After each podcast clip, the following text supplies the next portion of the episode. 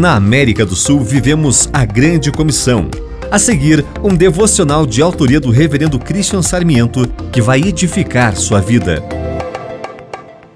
O que é estar apavorado perante a revelação de Deus? Pedro, Tiago e João experimentaram a lei e os profetas no Monte da Transfiguração. E lhes apareceu Elias com Moisés e estavam falando com Jesus. Pedro reage e busca a sua consciência pessoal.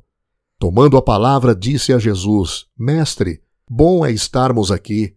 Façamos três tendas, uma para o Senhor, outra para Moisés e outra para Elias.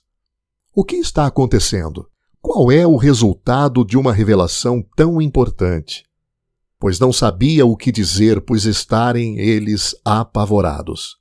A intimidade com Jesus nos dá revelação Estar na presença de Jesus nos convida a ser reverentes, respeitosos e desfrutar dele. Muitas vezes interrompemos nossa intimidade com nossos planos pessoais. Senhor, ensina-nos a estar na tua presença. Silencie nossas agendas pessoais. Ajuda-nos a desfrutar de Sua presença.